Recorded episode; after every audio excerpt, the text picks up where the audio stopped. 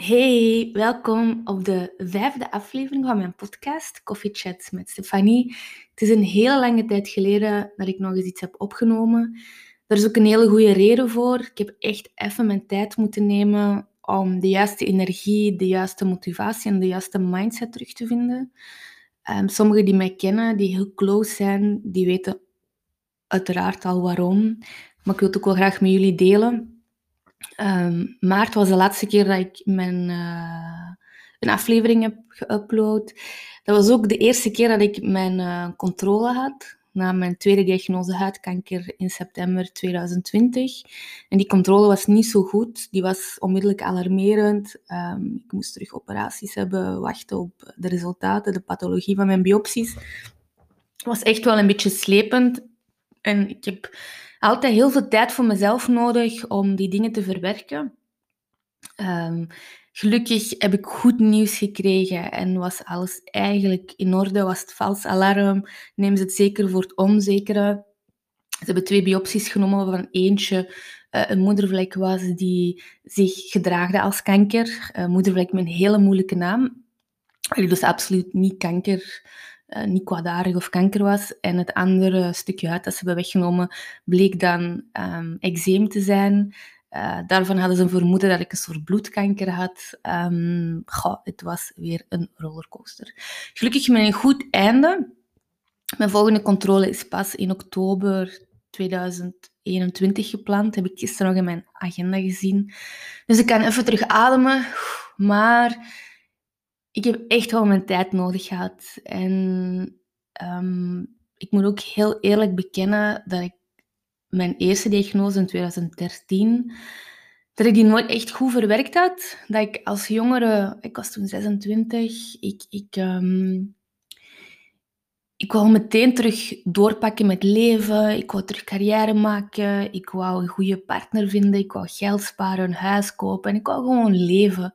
En ik was zo ver mogelijk wegrennen van het woordje kanker. Dus ik heb nooit echt de tijd genomen om daarbij stil te staan, om dat te verwerken. En bij mijn tweede diagnose in september afgelopen jaar heb ik echt die boemerang in mijn gezicht gekregen. En die kwam best hard binnen. Ondanks dat die diagnose absoluut niet zo ernstig was. In die zin, ik kan dat relativeren omdat mijn eerste diagnose heb ik een hele slechte prognose gekregen en um, zat ik in het laatste stadium met uitzaaiingen. En we weten allemaal wel wat dat betekent. Um, zoals te later het stadium, zoals te ver gevorderd de kanker is, zoals te minder kansen heb je op een overleving. Maar mijn laatste diagnose was dus in een vroeg stadium. Um, ik was er heel snel bij en ik ben nu eigenlijk in een heel goede uh, follow-up. Dus um, ja, ik zou me minder zorgen moeten maken, maar op een of andere manier werd ik toch een stukje beladen door heel veel angst. Uh, terug voor mezelf, um, een beetje besef van, goh, uh, hoe ga ik nu mijn leven verder inplannen? Hoe deal ik hiermee? Hoe ga ik voor mezelf zorgen?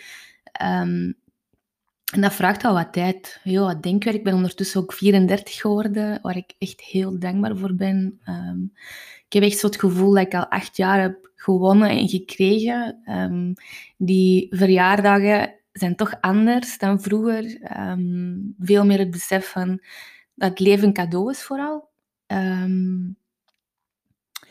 Maar doordat ik wat ouder ben geworden en ook wel wat wijzer allicht, wat levenswijzer, sta ik er heel anders tegenover. En de afgelopen jaren heb ik mij enorm ingezet om andere jongeren te helpen.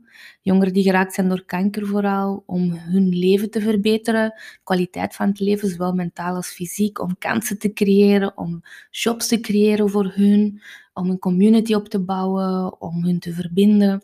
Ik heb mezelf daarin echt wel weggecijferd. Um, ik ben heel vaak vergeten dat ik zelf ook die jongere was die kanker had. Um, dat is misschien de downside van een hulpverlener, hè, want ik ben maatschappelijk werker van uh, vooropleiding.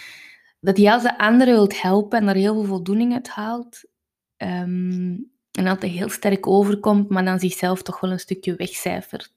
Dat is de grootste valkuil. Als wij onze batterijen niet op tijd opladen en wij zorgen niet goed genoeg voor onszelf, kunnen ook niet meer geven. En ik denk dat ik dit jaar dat echt heb beseft van, goh, ik ga toch eens ook een beetje beter voor mezelf moeten zorgen. En dat ben ik ook aan het doen. Dus een lange intro om uit te leggen waarom dat ik niet meer zoveel heb geüpload. Um, het gaat best goed met mij, heel goed zelfs. Ook omdat ik heel veel tijd in mezelf steek. Ehm, op aanraden van het ziekenhuis ga ik sinds kort naar een psycholoog, waar ik altijd heel hard, ja, een, een, een hoe moet ik het zeggen? Niet een slecht gevoel, maar ik had altijd het gevoel, ik heb dat niet nodig. Ik ben zelf hulpverlener, ik heb zelf genoeg boeken gelezen. Ik ben degene die anderen altijd helpt. Hoe kan iemand mij nu helpen? Dus ik stond daar niet voor open. En ik had ook altijd het gevoel, ik heb dat niet nodig. Um, totdat ze in het ziekenhuis, en vooral mijn oncoloog, mijn behandelende arts, zei... Goh, Stefanie, doe dat maar eens. Hè? Vooral omdat ik vind dat je te weinig voor jezelf zorgt zal het niet slecht zijn dat je met iemand gaat praten erover waarom dat je zo weinig voor jezelf zorgt. Dus uh, ik heb nu een paar sessies erop zitten en ik ga daar zeker een podcast over, ja, over, over toewijden nog. Um, want het maakt nu al zo'n verschil in mijn leven op, op zoveel verschillende manieren, um, dat ik het jammer vind dat ik het nooit eerder heb gedaan.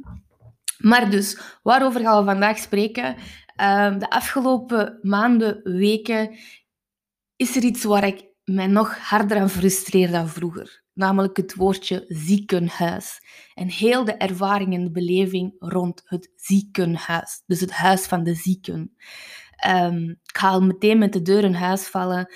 Voor mij mag die naam veranderen naar een gezondheidsthuis of huis. Een van de twee omdat ik heb gemerkt dat bij mijn tweede diagnose en de hoeveelheid aan ziekenhuisbezoeken, hoe hard dat heel die beleving en de context van een ziekenhuis op mijn gemoedstoestand inhakt. Het is zo moeilijk om al ja, patiënt te zijn, te dealen met het feit dat je ziek bent, dat je door een proces weer moet, eh, behandelingen, medicijnen, operaties, allemaal heel onaangenaam. En daarbovenop komen er nog heel wat andere factoren verzwarende factoren, zou ik ze zelfs willen noemen, die heel die journey zo zwaar en moeilijk maken. En ik ga je gewoon een voorbeeld geven van mezelf. Um, ik word behandeld in het Universitair Ziekenhuis van Leuven. En gewoon al binnenkomen, de geur van het ziekenhuis, um, de overrompeling soms, de chaos op het begin, um, de mensen die je ziet lopen, hè, aan de deuren buiten zitten heel veel mensen met een, met een katheder aan. Um, het, is zo, als je daar binnenkomt, je komt daar al binnen met het gevoel van, ik ben hier een zieke patiënt, um, ik heb kans om te sterven, uh, ik moet hier weer een lijdensweg ondergaan. En je komt daar met zo'n heel zwaar gevoel binnen. Nu, het kan ook anders. Ik ga meteen zeggen hoe het anders kan, omdat ik een paar regionale ziekenhuizen ook ken. En, ehm, waar ik ook wel eens kom, voor het ziekenhuis in Geel. Ik ben van de Kempen, dus het ziekenhuis van Geel heeft sinds een jaar of twee een, uh, een geuren of een aroma um, dispenser, of hoe noemt je dat, aan de ingang van het ziekenhuis. Dus als je binnenkomt, is het de eerste geur die je ruikt niet de geur van een ziekenhuis. En iedereen kan zich de geur van het ziekenhuis voorstellen. Als je nu je ogen even dicht doet, iedereen is ooit in zijn leven het ziekenhuis geweest. Iedereen weet perfect waar ik het over heb. Dus die geur die is bij mij al zodanig geconditioneerd dat die, ja, dat die mij doet denken aan al die horrortijd die ik heb doorgebracht tijdens mijn chemo, mijn bestraling, mijn operaties, mijn controles. Ik bedoel, die geur die maakt me al heel ongelukkig. En die, die, die geeft mij een soort zwaarte op mijn schouders van hier ben ik weer. Maar in het ziekenhuis van Geel bijvoorbeeld kom ik binnen en er is een hele fijne geur. En uh, ik weet dat sommige winkels dat ook al doen, hè, als we in de, in de, in de shoppingstraat zijn, uh, op de Mer bijvoorbeeld, of ergens anders in, in de stad, uh, in elke stad in België zal ik maar zeggen, dan heb je een paar winkels die daar ook op inzetten.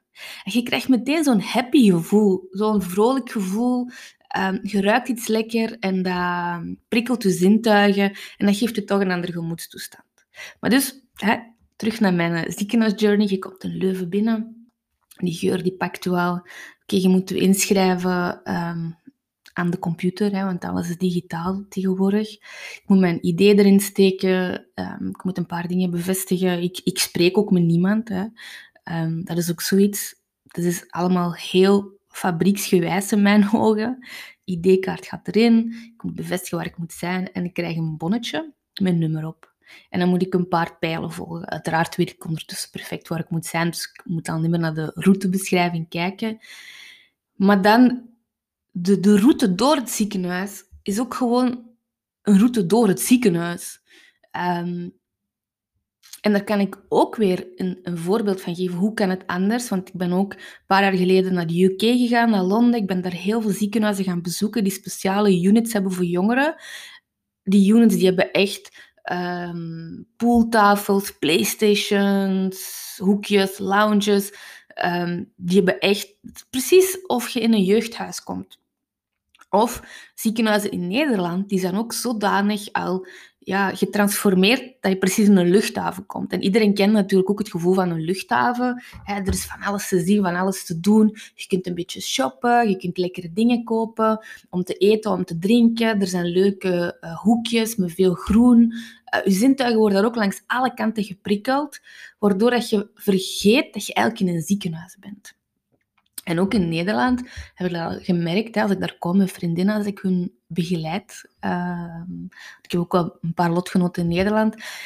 Dat in die inkomhal van een ziekenhuis of in die gangen, dat men vooral heel hard um, soort sensibilisering doet voor gezonde keuzes. Dus de, het eten en, en het drinken zijn eigenlijk gefocust op gezondheid en bewuste keuzes.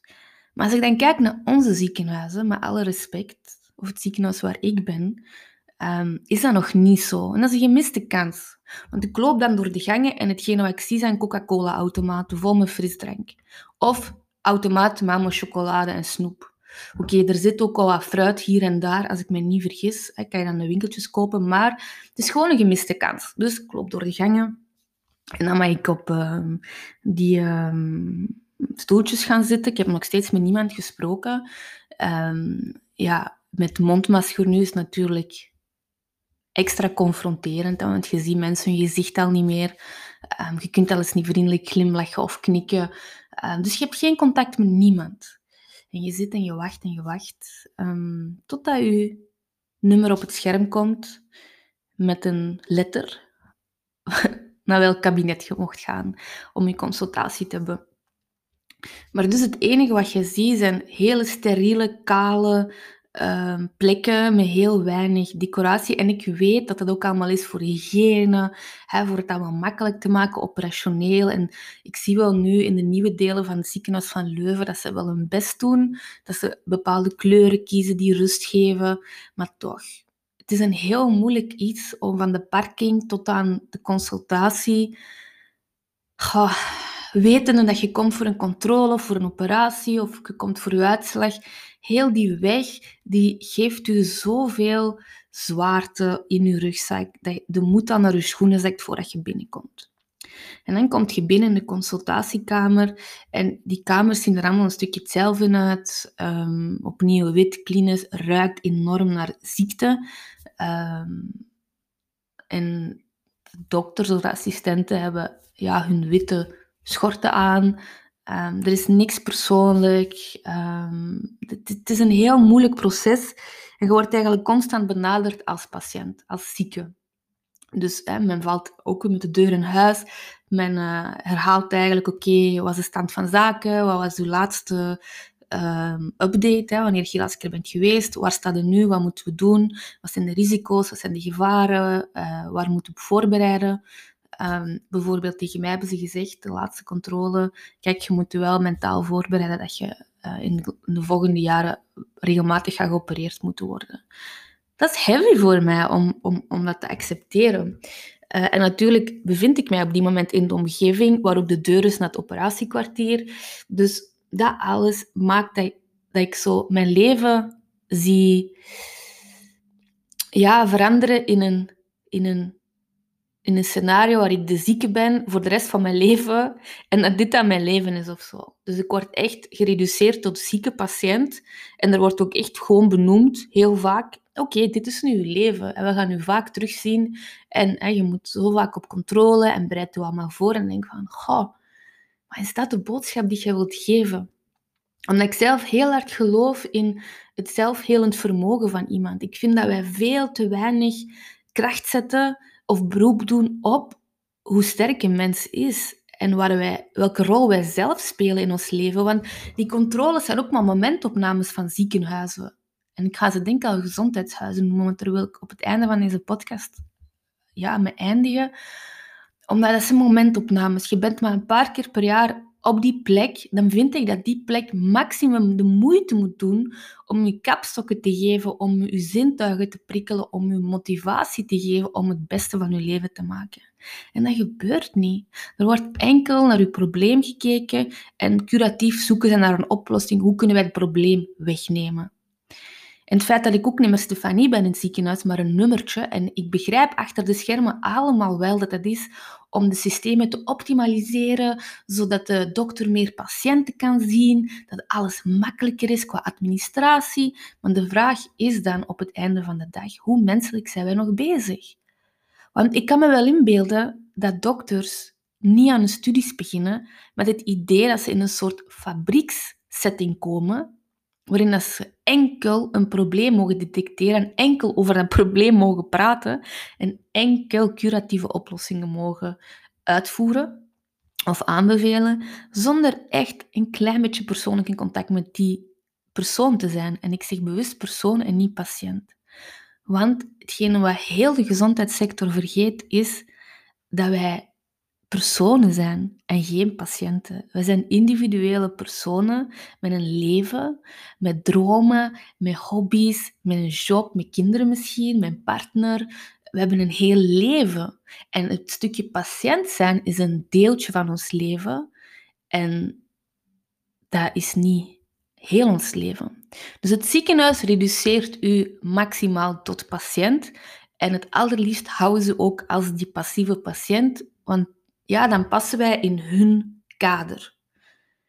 Maar als we kijken naar hoe de wereld is getransformeerd en als je kijkt naar onze buurlanden of hoe de andere um, ja, gezondheidssectoren dat toch meer aan het omdraaien zijn. We spreken van gepersonaliseerde zorg, de patiënt moet centraal staan.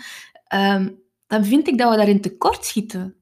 Dan vind ik dat we daar niet trouw aan zijn. En we gebruiken die termen wel en die slogans en we doen wel ons best, maar als je die patient journey van in het ziekenhuis, wat hopelijk morgen een gezondheidshuis kan worden, als je die patient journey volgt zelf, ga je heel hard beseffen dat alles eigenlijk is gereduceerd tot ziek zijn. Terwijl er veel meer opportuniteiten liggen. Bijvoorbeeld als zo'n huis, een gezondheidshuis, zich ook openstelt. En dan heb ik het eerder op de inkomhaal waar je eten kunt kopen. Het is altijd een winkeltje met bloemetjes, kaartjes.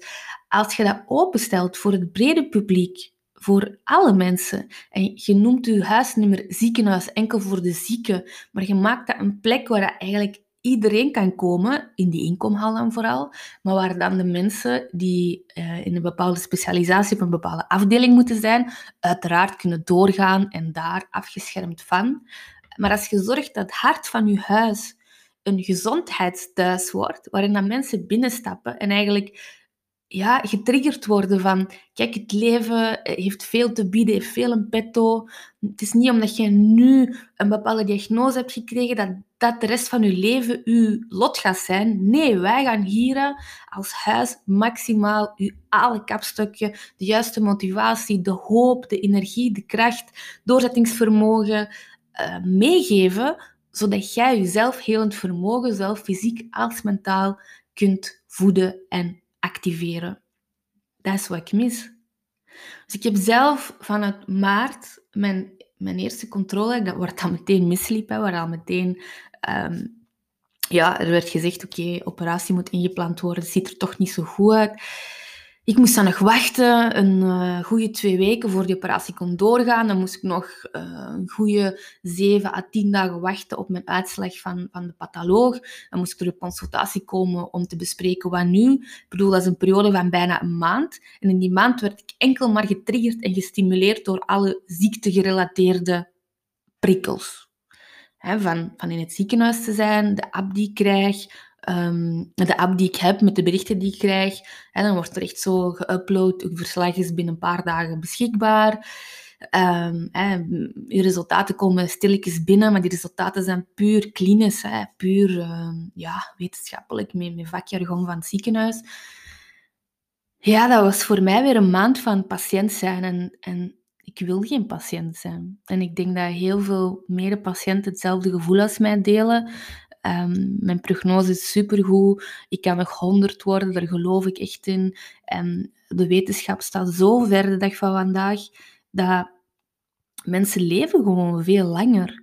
En, en dat, is, dat is nu het positieve van, van alle slimme mensen die er op deze wereld zijn, die um, binnen farmaceutische bedrijven werken, die op overheidsniveau werken, die naar baanbrekende nieuwe technologieën en medicijnen uh, op zoek zijn. Dat maakt dat wij gewoon een hele hoge overlevingskans hebben.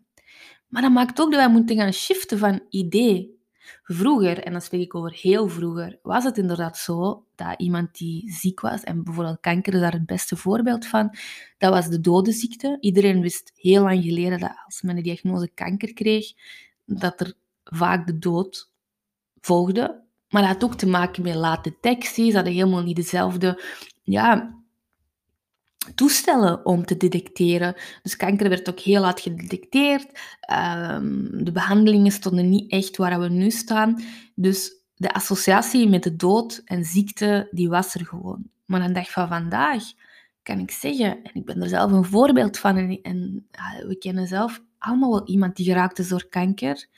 Ehm, heel veel mensen overleven nog en hebben nog een heel leven.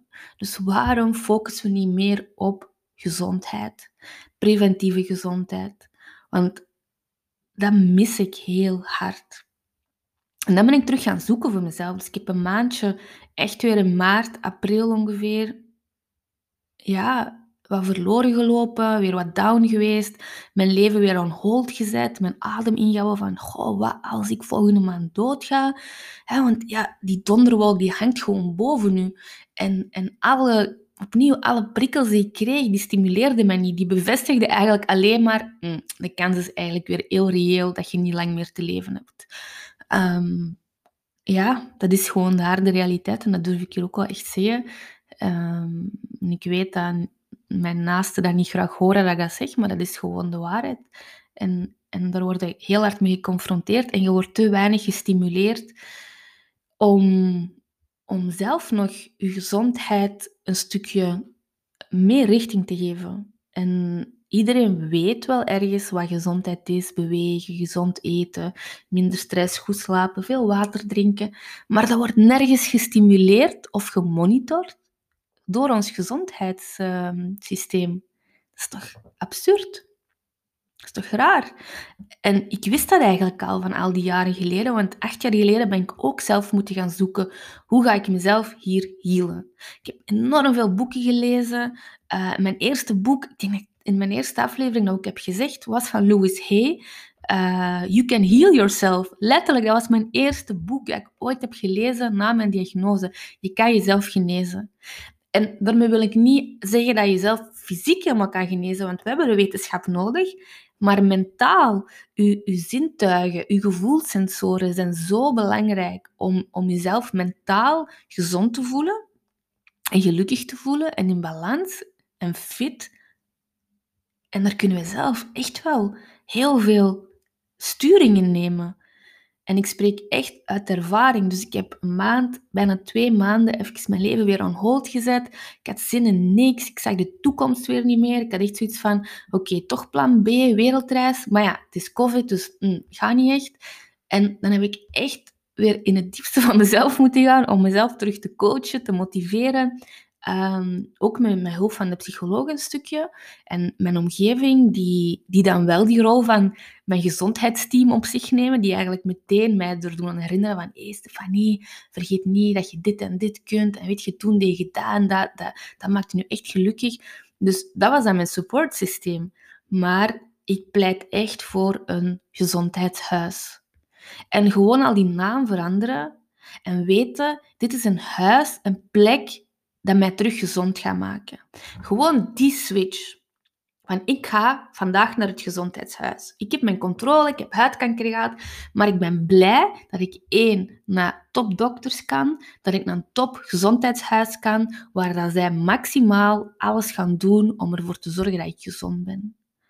Ehm, misschien nog in de laatste vijf minuten een voorbeeld geven nog over het stukje mentale gezondheid en een tip voor al mijn eh, lotgenoten die luisteren. Ik heb al heel vaak benoemd hier hè, dat, dat, dat, het ziekenhuis, hè, hoe het vandaag de dag nog noemt, gewoon gefocust is op ziekte en lichamelijk. Ah, je hebt een probleem, we nemen het weg en klaar. En naar het mentale wordt niet gekeken. 0,0,0. Wordt ook constant bevestigd door andere lotgenoten, dus hè, uh, ik denk dat we daar eerlijk in moeten zijn. En uh, op een gegeven moment zegt toch mijn arts Stefanie, misschien is een psycholoog geen slecht idee voor u, want ik voel, je bent een ontkenning, je vlucht een beetje, je gaat er allemaal zo makkelijk over, maar je dossier is best zwaar en je moogt ook de tijd nemen voor jezelf om dit te verwerken. En je moogt ook wat meer zelfzorg gaan toepassen in het leven, want dat verdient je. Um, en mijn eerste gedachte was, oei, uh, nog meer kosten, want iedereen weet dat een psycholoog best wel duur is en niet wordt terugbetaald, als ik me niet vergis. Um, dus ik wou meteen besparen. Ik denk, ah nee, nee, kan ik niet betalen. Maar toen kwam er ergens een achter, ja, in, in mijn achterhoofd van, hmm, op federaal niveau is er het kankerplan. En het kankerplan voorziet een budget voor oncopsychologen in elk ziekenhuis. Dat heb ik ooit geleerd. Dus ik neem de telefoon en ik bel naar het ziekenhuis, naar mijn afdeling, en ik, en ik vraag of dat er een oncopsycholoog is. En mijn behandelende arts, want ik heb ondertussen een paar behandelende artsen, mijn behandelende arts van mijn huidkanker, die wist van niks. En die komen daar niet mee helpen. En dan heb ik via via een mailtje gestuurd naar een ander psycholoog in het ziekenhuis. En zij heeft mij doorgestuurd naar de verantwoordelijke psycholoog van die afdeling. Oncopsycholoog heb ik het dan over. En sindsdien ben ik daar mijn traject gestart. En ik vroeg haar eigenlijk meteen van, hoe komt dat jullie jullie aanbod niet standaard aanbieden?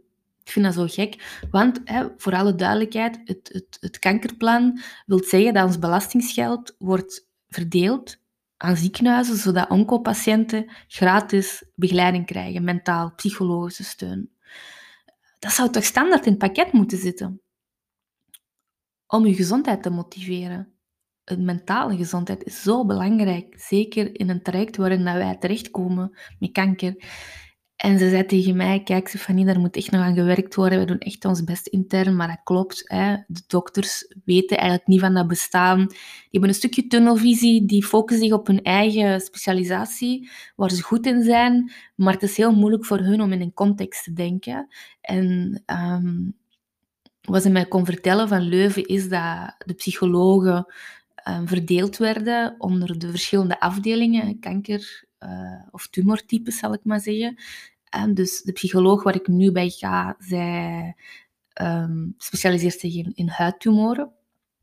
En zij erkenden eigenlijk zelf of gaf toe van, ja, dat klopt, dat we daar echt nog een zwakke of een, een blinde vlek in hebben. Opnieuw toont dat, dat ziekenhuizen te veel vanuit zichzelf vertrekken, vanuit gemakzucht van wat werkt voor ons, terwijl ik heel hard vind dat zij moeten, ja, moeten shiften in wat werkt nu maximaal voor die persoon die patiënt wordt en hoe kunnen wij die persoon verwelkomen in ons gezondheidshuis en op alle vlakken, mentaal, fysiek, um, hun helpen, genezen en gezond worden. Want als je een ziekenhuis binnenstapt, is je focus niet om ziek te worden, maar je focus is om gezond te worden. Dat is uw intentie. Dus waarom veranderen wij niet het woordje van ziekenhuis naar gezondheidsthuis? Mijn tijd is op. Ik zie het hier rood worden. Ehm, ik heb de tijd ingesteld op een half uurtje, zodat ik mijn podcast sterk, uh, kort en krachtig hou. Bedankt om te luisteren. Ik beloof dat ik jullie niet zo lang ga laten wachten met de volgende aflevering. En ik hoop dat ik jullie een stukje heb kunnen inspireren en um, dat sommigen zich herkennen in mijn verhaal, dus minder alleen voelen. Tot de volgende keer.